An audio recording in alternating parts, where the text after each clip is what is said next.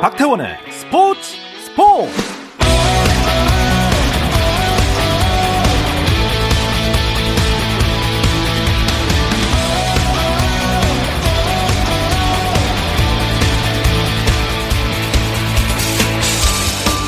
스포츠가 있는 수요일 저녁 어떠신가요? 아나운서 박태원입니다. 네, 오늘 이슈들을 살펴보는 스포츠 타임라인으로 출발합니다.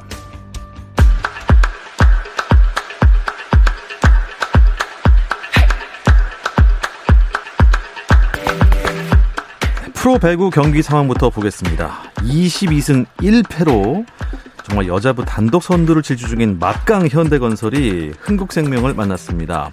경기가 4세트가 진행되고 있습니다. 현대건설이 2세트 가져왔고요. 흥국생명이 1세트를 가져왔고 4세트 시작하자마자 현대건설이 한 점을 따서 현재 4세트 1대 0입니다. 남자분은 5위 현대캐피탈이 우리카드를 만났습니다. 아, 우리카드는 3위고요. 현대캐피탈은 5위인데요. 오늘 결과에 따라서 현대캐피탈이 5위에서 4위로 올라갈 수 있는데 지금 현재 우리카드가 조금 더 잘하고 있는 것 같습니다. 세트 스코어는 2대 0으로 우리카드가 앞서 있고 3세트 현재 현대캐피탈이 18대 13으로 5점 앞서 있는 상황입니다. 호주 오픈 테니스 대회 남자 단식 2회전에서 권순우가 세계 14위 샤포발로프에게 2대 3으로 아쉽게 역전패했습니다. 심장마비를 딛고 일어선 덴마크 출신 축구선수 크리스티안 에릭센의 잉글랜드 프리미어리그 복귀가 눈앞으로 다가왔습니다. 영국 매체들은 에릭센이 브랜트포드와 입단 계약을 논의 중이고 브랜트포드가 1년 연장 옵션이 포함된 6개월 단기 계약을 제시했다고 보도했습니다. 한편 첼시는 중위권 팀인 브라이튼의 1대1로 아쉬운 무승부를 허용하며 2위 탈환에 실패했습니다. 쇼트트랙 심석희의 2022 베이징 동계올림픽 출전 무산에 관해 외신도 주목했습니다. 특히 쇼트트랙 강국인 네덜란드의 매체들은 심석희의 대표팀 낙마 소식을 상세히 알리며 올림픽 메달 향방을 전망하면서 심석희가 베이징 동계올림픽 쇼트트랙 여자 1000m에서 네덜란드 간판 수잔 슐팅의 경쟁자로 꼽혔던 선수라고 보도했고 AFP 통신과 일본 복수 매체들도 심석희의 관련 소식을 전했습니다. 한국 바이애슬론이 2022 베이징 동계올림픽 출전권 석 장을 획득했습니다. 대한 바이애슬론 연맹은 최근 국제대회 결과를 반영해 남자부 1명, 여자부 2명 등 총 3명의 선수가 최종적으로 베이징 동계올림픽에 출전하게 됐다고 밝혔습니다. 연맹은 경기력 향상 위원회를 열어 베이징 올림픽에 출전할 선수 3명을 선발할 예정인데요. 평창 대회를 앞두고 러시아에서 귀화한 랍신과 아바 쿠모바가 올림픽 2회 연속 태극 마크를 달 가능성이 큰 상황입니다. 한국 최초의 동계 패럴림픽 금메달리스트인 신의현이 장애인 노딕스키 세계 선수권 대회에서 은메달을 수확하며 2022 베이징 동계 패럴림픽 메달 기대를 또 높였습니다.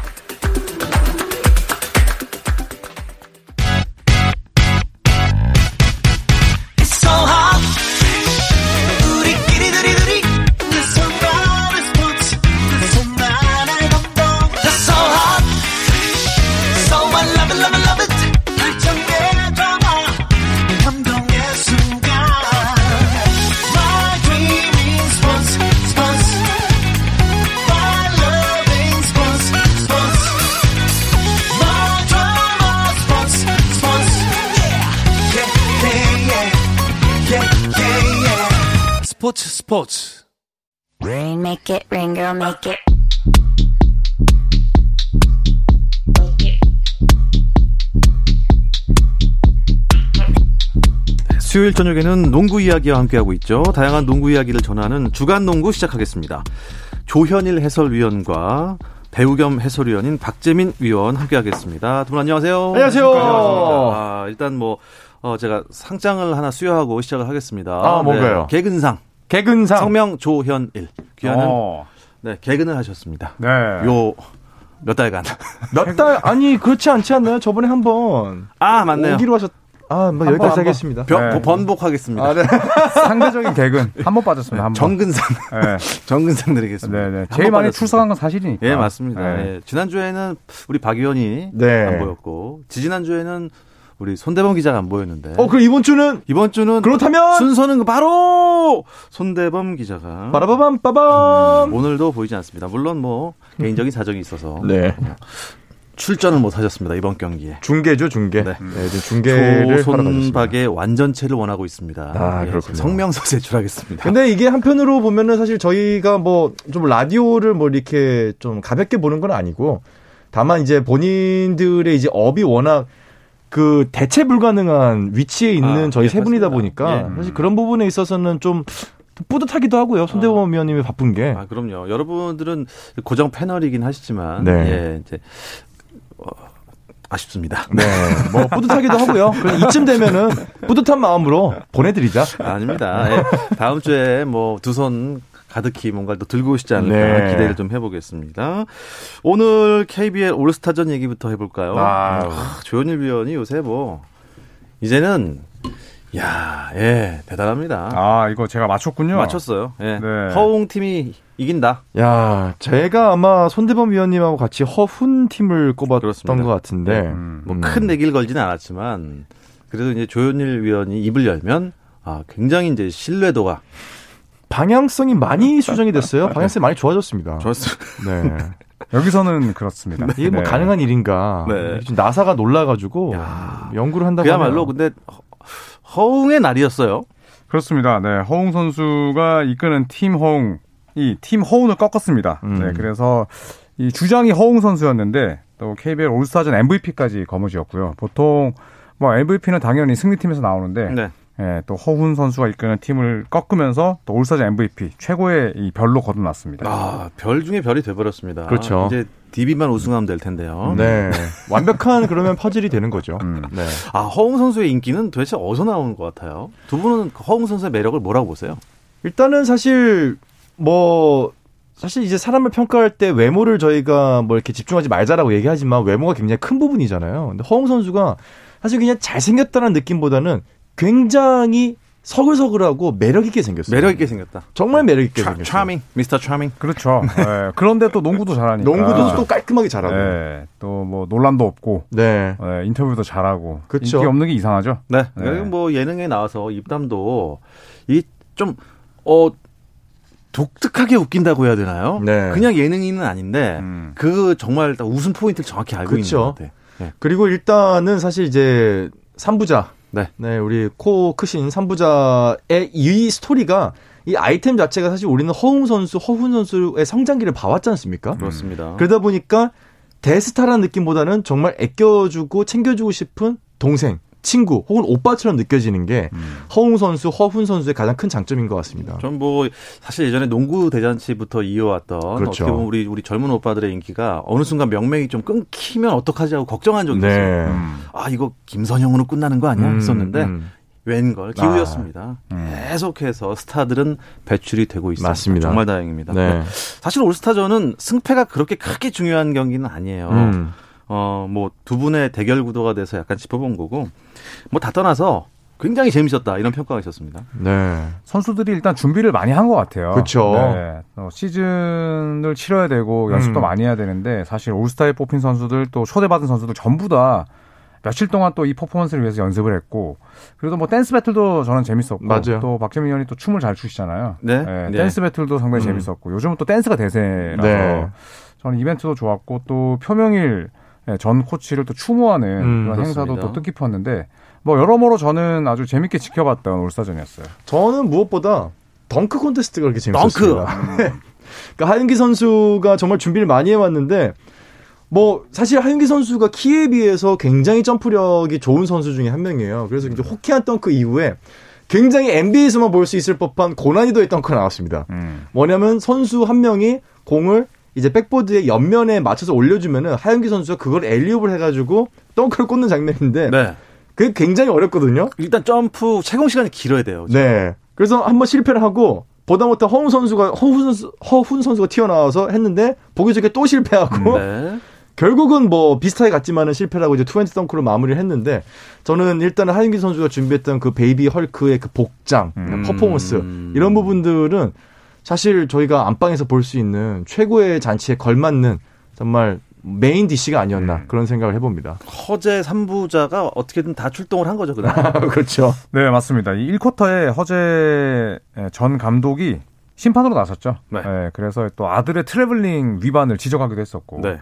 네, 저는 이렇게 그 농구 선수 출신의 부자가 한 코트에 서 있는 게 굉장히 뜻깊더라고요. 네, 그래서 저는 아주 재밌게 봤습니다. 한쪽 편도 아니고 양쪽 편 그 주장 양 주장을 둔 아빠 심판의 마음은 어떨까요?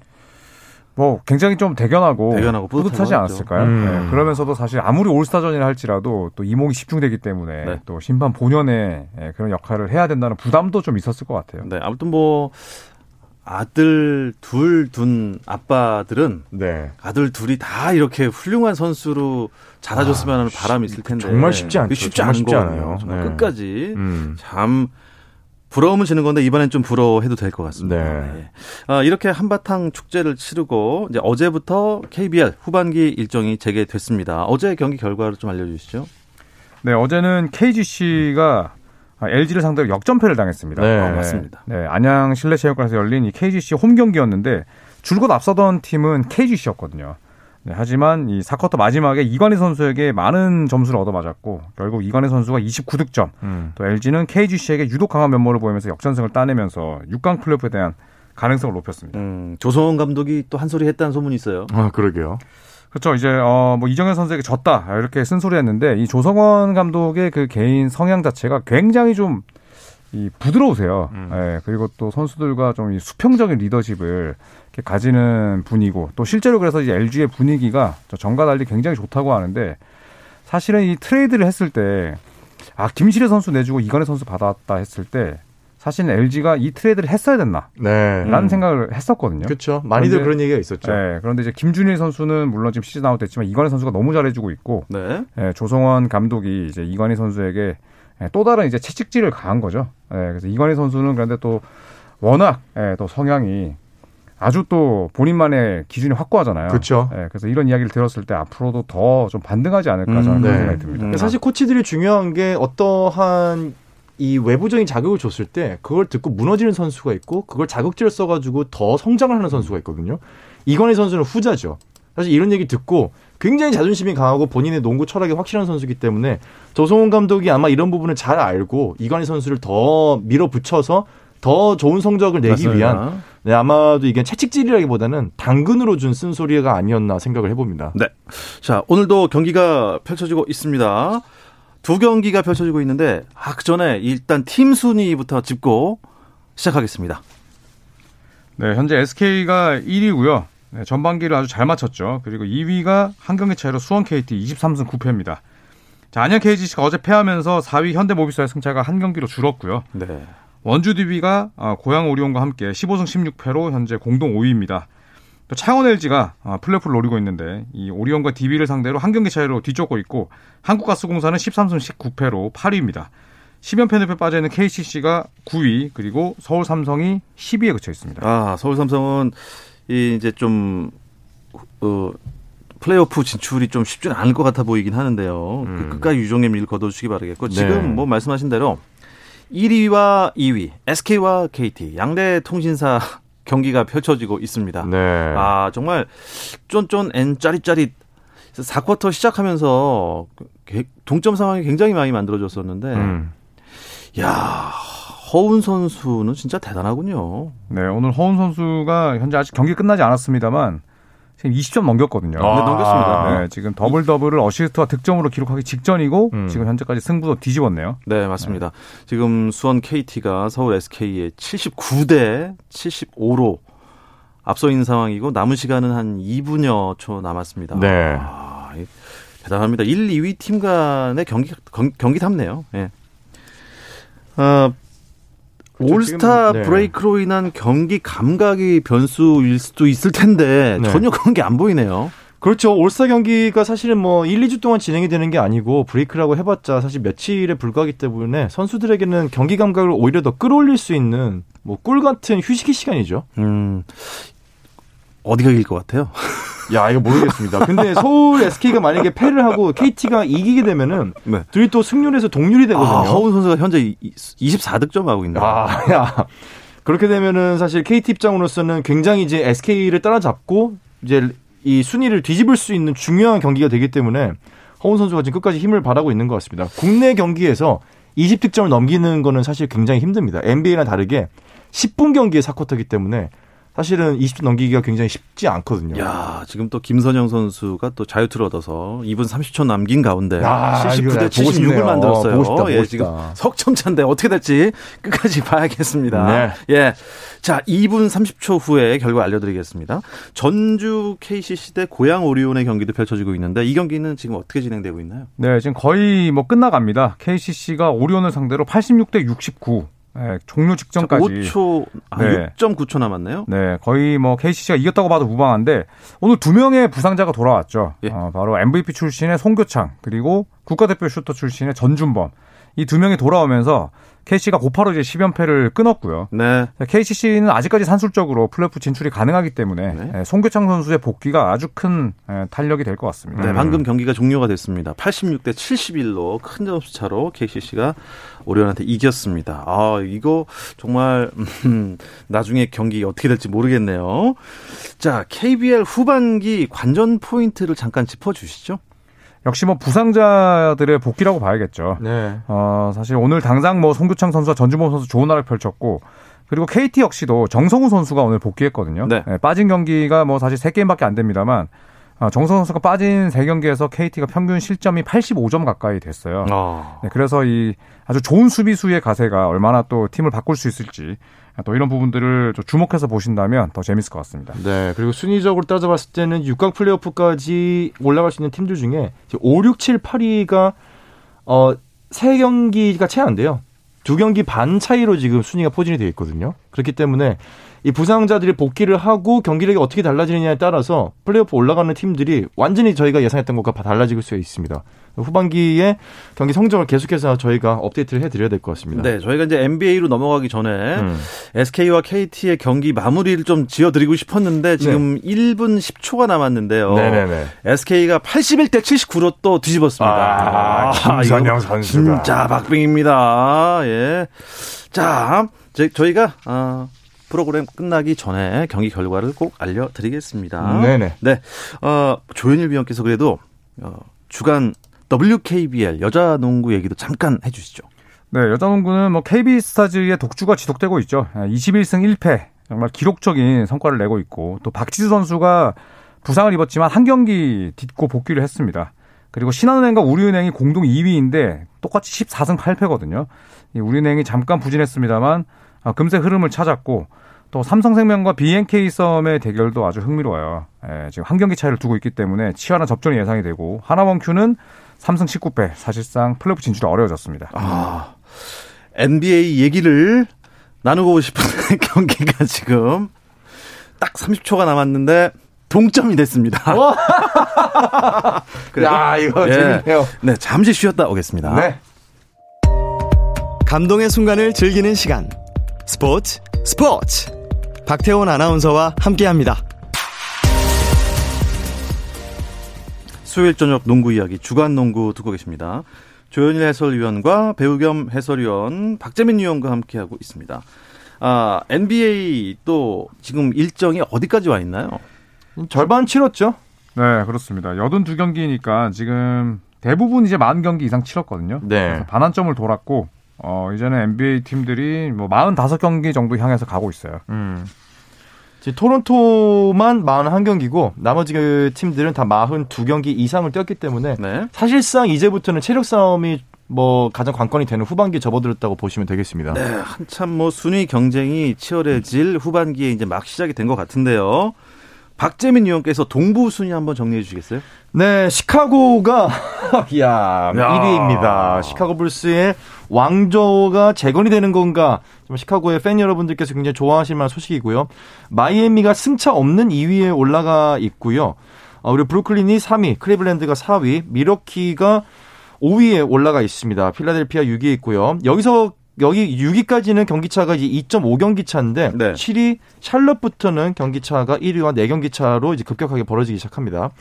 8위 워싱턴이고요. 9위는 캐나다 유일한 팀이죠. 토론토. 그리고 10위 보스턴. 11위 뉴욕. 동부 지역의 어, 전설의 구단들이 현재로서는 플레이오프에 올라가기 굉장히 힘들어하는 전설의, 싸움을 전설의 구단들. 있습니다. 네, 아쉬운 전설의 구단들. 네, 그리고 12, 13, 14, 15위에는 애틀랜타, 인디애나, 디트로이트, 올랜도가 포진이 되어 있는데 애틀랜타는 계속해서 플레이오프의 전망이 좀 어두워지고 있어서 아마도 시즌을 어 조금 방향을 바꾸는 것으로 후반기를 진행하지 않을까 하는 예상을 조심스레 해봅니다. 음, 1위부터 10위까지 승차가 5.5경기, 1위부터 6위까지가 2.5경기. 이거는 뭐 엄청난 순위 경쟁 아닙니까? 그렇죠. 뭐 누구든 동부 컨퍼런스 상위 시드로 갈 수 있다는 뜻인데 지금 시카고 불스는 굉장히 부진하거든요. 네, 반대로 마이애미는 이제 지미 버틀러와 베마데바이가 돌아왔고 음. 브루클린 네츠 같은 경우에는 듀란트가 이제 무릎 부상 때문에 한 달 동안 못, 나오질 못하는데 저 순위만 유지해도 다행일 것 같고요. 아, 반대로 클리브랜드 캐벌리어스가 지금 현재 연승 5연승인데 개인적으로 클리브랜드 캐벌리어스를 상당히 주목하고 싶습니다. 음. 예. 어, 동부 어, 경쟁의 변수는 듀란트의 부상이 아닐까 했는데 결국 어떻습니까? 음, 브루클린을 살려줘야 할 선수는 누가 될까요? 역시나 뭐 이 제임스 하든이 부활을 해야 되고 네. 예, 그리고 또 카이리 어빙이 이제 홈 경기를 뛰지 못하는데 본인은 백신을 맞을 생각이 없다는 얘기를 다시 한번 공고히 했거든요. 네. 아, 그렇다면 이제 다행 그나마 다행인 점은 이제 브루클린이 원정 게임이 더 많이 남아 있다는 점인데 음. 그런다 할지라도 사실 스티븐 애쉬 감독의 뭐 성향을 봤을 때 예, 그냥 별다른 변화 없이 선수들에게만 의존하는 예, 그런 플레이를 하지 않을까 싶습니다. 그렇죠. 그리고 아마 아우빙은 그런 기대를 좀 하고 있을 것 같아요. 이제 올해 지금 미국의 코로나 상황이 좀 많이 좋아지면서 이런 백신에 관한 규정들, 정책들이 많이 바뀔 거라고 지금 예상을 하고 있거든요. 상반기에. 그렇게 된다면 플레이오프에 올라간다면은 카이리 어빙이 홈 경기, 어웨이 경기 상관없이 뛸 수 있을 거다라는 기대를 아마는 본인은 또 하고 있지 않을까 싶습니다. 네. 근데 요새 어, 스테판 커리가 많이 부진해 보이는데 이거 왜 그런 걸까요? 커리가 이제 1월 성적만 놓고 보면 평균 득점이 20점이 안 되고요. 네. 네, 야투 35%, 그다음에 3점은 이제 오늘 좀 집어넣으면서 30%가 넘었거든요. 그렇죠. 일단 뭐 여러 가지 이유가 있겠죠. 뭐 노쇠화, 그다음에 또 체력 문제, 음. 그리고 또 계속해서 이제 기록을 깬 거에 대한 부담감, 또 클레이 탐슨을 또 생각해야 되는 네. 그런 이 부분들이 있을 수 있지만 어쨌든 뭐 스테픈 커리는 예, 드레먼드 그린이 돌아오는 시점까지는 크게 반등하지 음. 뭐 못하실 수도 있지 않을까. 음, 예, 저도 그런 그거는. 동의합니다. 네. 일단 NBA 올스타 팬 투표 1차 집계 전체 1, 2위가 커리랑 듀란트거든요. 그렇죠. 음, 2차 투표에서는 어떻게 좀 팬들의 마음이 좀 바뀔 수도 있을까요? 우선은 뭐 좀 있을 수는 있겠죠. 그렇죠. 예, 네. 커리도 부진하고 듀란트 나오지 못하기 때문에 뭐 네. 하지만 큰 틀의 변화는 없을 테고. 큰 틀의 변화는 없죠. 네, 듀란트가 뽑혀서 못 나온다 할지라도 그래도 본인이 올스타 몇 회 이 카운트는 됩니다. 네. 어. 네, 그리고 이제 듀란트가 뛰지 그렇겠네요. 못하기 때문에 예, 대신 이제 대체할 선수를 이제 커미셔너가 직접 뽑게 되죠. 네. 음. 자, 이 커리가 뛰고 있는 서부로 가보겠습니다. 조현일 위원. 네, 피닉스 선즈가 골든 스테이트를 2.5경기 차이로 제치고 1위를 달리고 있고요. 네, 그다음에 멤피스 그리즐리스가 골든 스테이트를 두 경기 차이로 추격하면서 3위입니다. 대박입니다. 유타 재즈가 네, 최근 6경기 1승 5패로 상당히 흐름이 좋지 않은데 4위로 떨어졌고요. 댈러스 매브릭스가 최근 들어서 연승 달리면서 10경기 9승 1패, 현재 5위를 달리고 있습니다. 덴버 너게츠가 현재 22승 20패로 6위고요. 미네소타와 LA 레이커스가 나란히 22승 22패로 어, 뒤를 잇고 있습니다. 또 LA 클리퍼스가 22승 23패 9위고요. 자, 그 밑으로는 좀 차이가 나는 편인데 예, 포틀랜드, 새크라멘토, 샌안토니오는 계속해서 어, play-in 토너먼트를 노리고 있고 어, 뉴올리언스 그리고 이 오클라호마 시티, 휴스턴 모두 다 좀 힘겨운 행보를 걷고 있습니다. 음, 그렇군요. 야, 그래도 피닉스 선즈의 이렇게 어, 서부 컨퍼런스 1위 수성을 어떻게 조현일 위원은 약간 좀 예상을 하셨잖아요. 네, 했죠, 예, 그랬나요? 했죠, 했죠. 예 네. 조그맣게 했어요. 조그맣게. 그랬군요. 했죠. 예, 유타를 굉장히 좀 어, 세게 보셨고, 음. 아, 그리고 노선 변경하겠습니다. 유타는 안 될 것 같아요. 네. 왜요? 왜? 이런 말씀드리기. 이런 말씀드리겠습니다만 디트로이트에게도 지는 팀입니다. 아, 그 네. 유타가 요즘 좀 폼이 좀 안 좋죠. 네.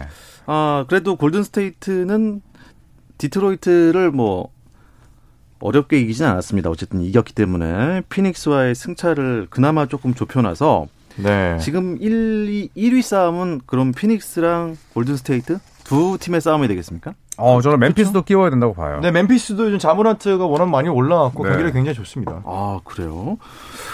자, 그렇다면 피닉스, 골든 스테이트, 멤피스 이 세 팀은 이제 무조건 플레이오프에 나갈 수 있다 이거죠. 그렇죠. 플레이오프는 뭐 이 정도면 사실 거의 간다고 네, 봐야 거의 되고 간다고 봐야 되는데 네, 아마도 손대범 위원이 있었으면 여기다가 이제 음. 우승 후보로 레이커스를 꼽았을 텐데 LA 레이커스는 일단 저희. 저희 일단 네. 세 팀만 가겠습니다. 근데 이 시점에서 레이커스를 얘기하시는 분은 좀 이제 그 전문가의 자질을 좀 의심해봐야 되지 않나. 본인 팬심이겠죠. 네? 네. 팬심도 있어요. 아니 라디오가 뭐 지금 뭐 여기가 뭐 팬카페입니까? 그렇지 않습니까? 그래서 그 얘기는 저희가 잠시 후 생방송에서 또 네. 한번 얘기를 나누도록 하죠. 아, 네. 죄송합니다. 아, 또, 네. 또 어떤 이슈들이 있나요?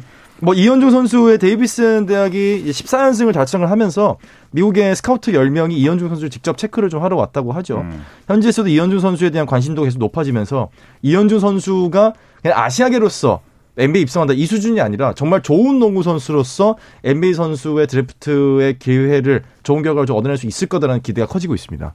야 방금 경기가 끝났습니다. 아 그렇군요. 서울 SK 나이츠가 수원 KT를 85대 82로 꺾고 와. 승리를 거뒀습니다. SK가 마지막에 허운 선수가 허운 선수가 넘어졌어요. 너무 아이고야. 네. 너무 급했어. 맞아요. 이게 이제 시간이 나, 나름 꽤 남아 있었는데 음.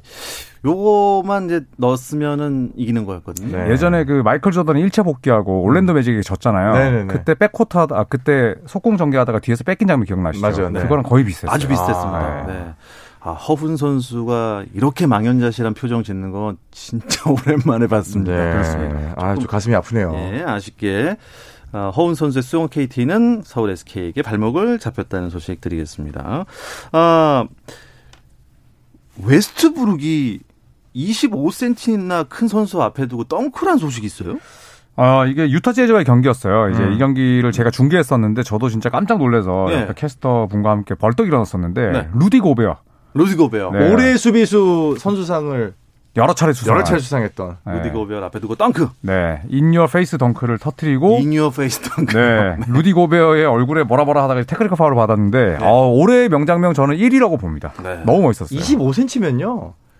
아 그냥 네. 이 앞에 딱 서서 올려다 봤을 때이 그렇습니다. 눈이 안 보일 정도로 높이 차이예요. 설레는 키 차이죠. 네. 네. 설렌다고 25cm가요?